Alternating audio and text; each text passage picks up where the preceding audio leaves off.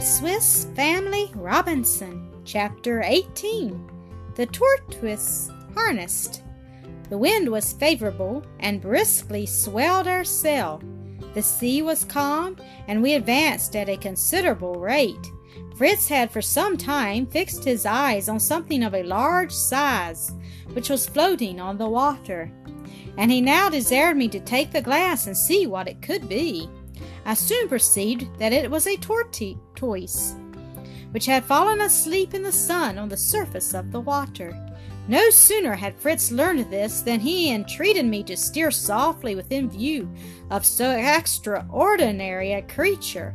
I readily consented, but as his back was towards me, and the sail between us, I did not observe his motions till a violent jerk of the boat, a sudden turning of the windlass, and then a second jerk accompanied by a rapid motion of the boat gave me the necessary explanation. For heaven's sake, what are you about, Fritz? exclaimed I, somewhat alarmed. I have caught him! I touched him! cried Fritz without hearing one word I had been saying. The tortoise is ours. It cannot escape, father. Is not this, then, a valuable prize? For it will furnish dinners for us all for many weeks. I soon perceived that the harpoon had caught the animal which, feeling itself wounded, thus agitated the vessel in its endeavors to get away. I quickly pulled down the sail, and seizing a hatchet, sprung to the boat's head to cut the rope and let the harpoon and the tortoise go. But Fritz caught hold of my arm, conjuring me to wait a moment, and not so hastily bring upon him the mortification of losing at one stroke the harpoon, the rope, and the tortoise. He proposed watching himself with the hatchet in his hand, to cut the rope suddenly should any sign of danger appear, and I yielded to his entreaties. Thus, then, drawn along by the tortoise, we proceeded with a hazardous rapidity. I soon observed that the creature was making for the sea. I therefore again hoisted the sail, and as the wind was to the land and very brisk, the tortoise found resistance of no avail. He accordingly fell into the track of the current and drew us straight towards our usual place of landing, and by good fortune, without striking upon any of the rocks. We, however, did not disembark without one difficult adventure. The state of the tide was such as to throw us upon a sandbank.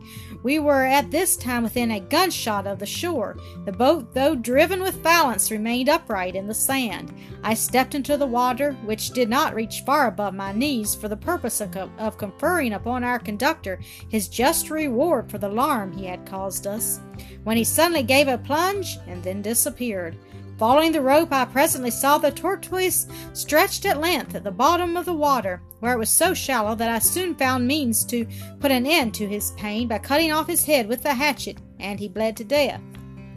Being now near Tent House, Fritz gave a halloo and fired a gun to apprise our relatives that we were not only arrived, but arrived in triumph. This soon produced the desired effect. The mother and her three young ones soon appeared, running towards us, upon which Fritz jumped out of the boat, placed the head of our sea prize on the muzzle of his gun, and walked ashore, which I reached at the same moment. And all were once more received with the kindest salutations, and such questions as kindness best knows how to propose. After some gentle reproaches from my wife for leaving her and the boy for so long a time, the history of the tortoise was related and excited much merriment in our auditors. The tender hearted mother, after heaving a sigh for the hard fate of the creature, began to shudder at the thought of the danger we had been exposed to and the escape we had effected. Our conversation ended, I requested my wife to go with two of the younger boys to Falcon Stream and fetch the sledge and the beasties of burden that we might see at least a part of our booty from the ship put safely under shelter the same evening. A tempest or even the tide might sweep away the whole during the night. We took every precaution in our power against the latter danger by fixing the boat and the raft, now at the time of its reflux, as securely as we could without an anchor. I rowed two prodigious masses of lead, with assistance of levers, from the raft upon the shore, and then tied a rope to each, the other ends of which were fastened, one to the raft and the other to the boat, and thus satisfy myself that they could not easily be forced away. While we were employed on the scheme, the sledge arrived, and we placed the tortoise upon it, and also some other articles of light weight, mattresses, pieces of linen, etc., for I reckoned that the animal itself weighed at least three quintals. The strength of our whole party was found necessary to move it from the raft to the sledge. We therefore all set out together to unload it again at Falcon's Stream. Our first concern on reaching our abode was the tortoise, which we immediately turned on his back that we might strip off the shell and make us use of some of the flesh while it was fresh.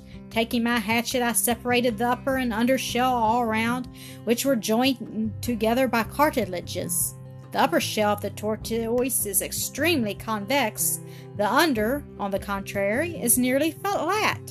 I cut away as much of the flesh of the animal as was sufficient for a meal, and laid the rest carefully on the under shell, which served as a dish, recommending to my wife to cook what I had cut off on the other shell, with no other seasoning than a little salt, and pledged myself that she would produce a luxurious dish.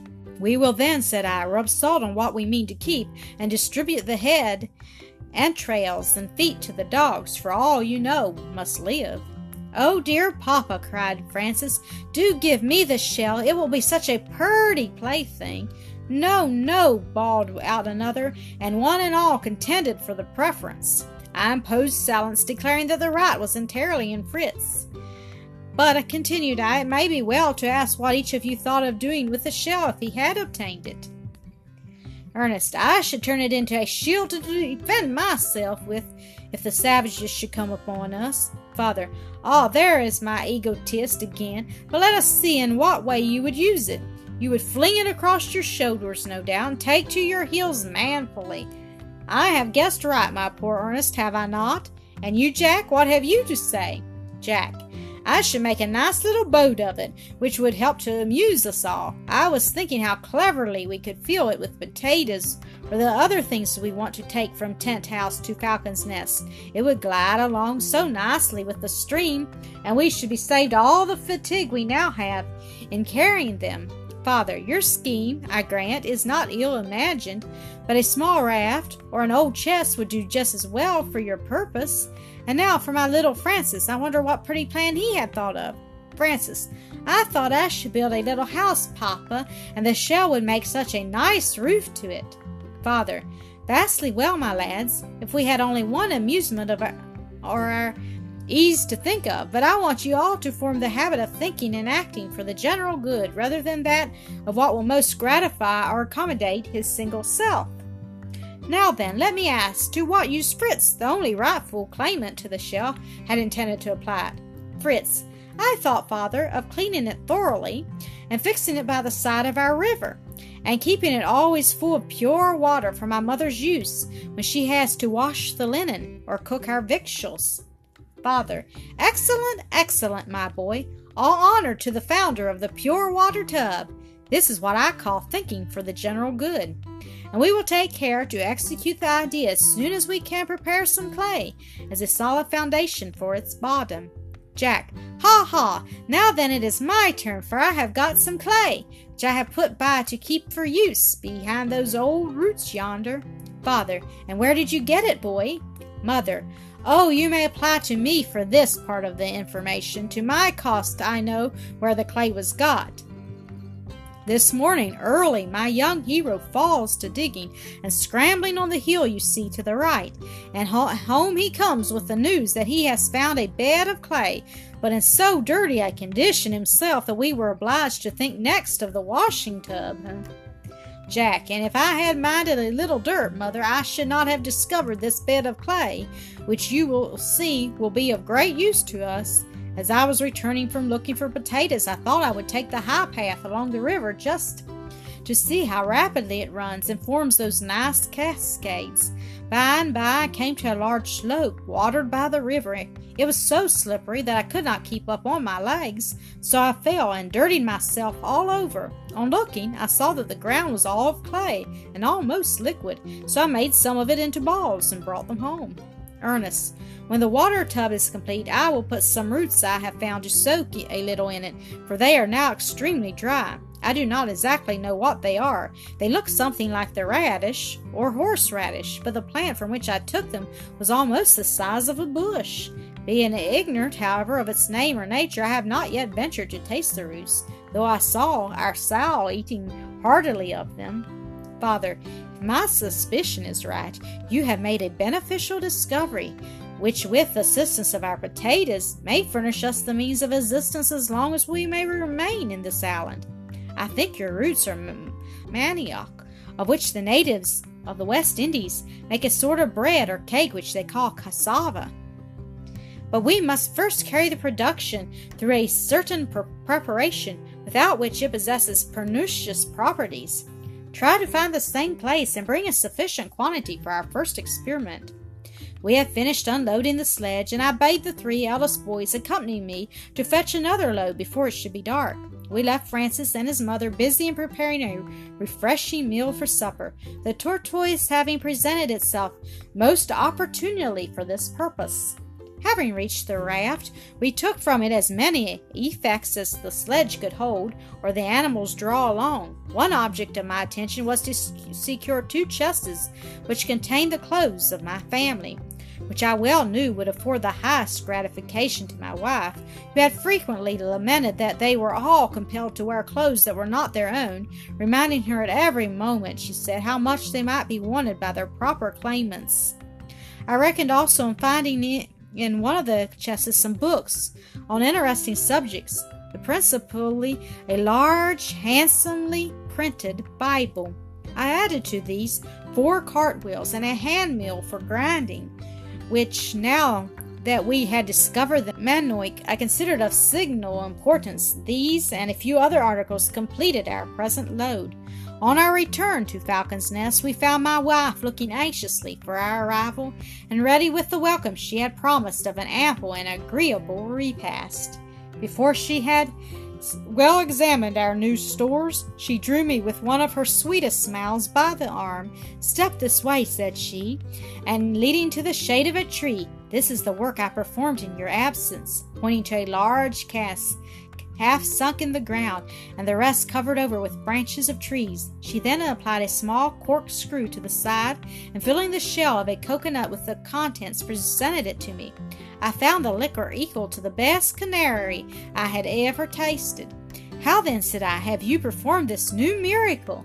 replied she, for this time it was an obliging white wave which threw it on shore. I took a little ramble in your absence yesterday to see what I could find, and well, my trouble was rewarded. The boys ran for the sledge and had but little difficulty in getting the cask to Falcon's Stream, where we dug this place in the earth to keep it cool. My wife now proposed that all should be regaled with some of the delicious beverage. My own share so invigorated me that I found myself able to complete my day's work by drawing up the mattresses we had brought from the ship to our chamber in the tree, by means of a pulley. When I had laid them along to advantage, they looked so inviting that I could scarcely resist my desire of at once committing myself to the kind relief they seemed to offer to my exhausted strength. But now the savory smell of the tortoise laid claim to my attention. I hastened down, and we all partook heartily of the luxurious treat. We returned thanks to God, and speedily retired to taste the blessing of sound repose upon the said mattresses.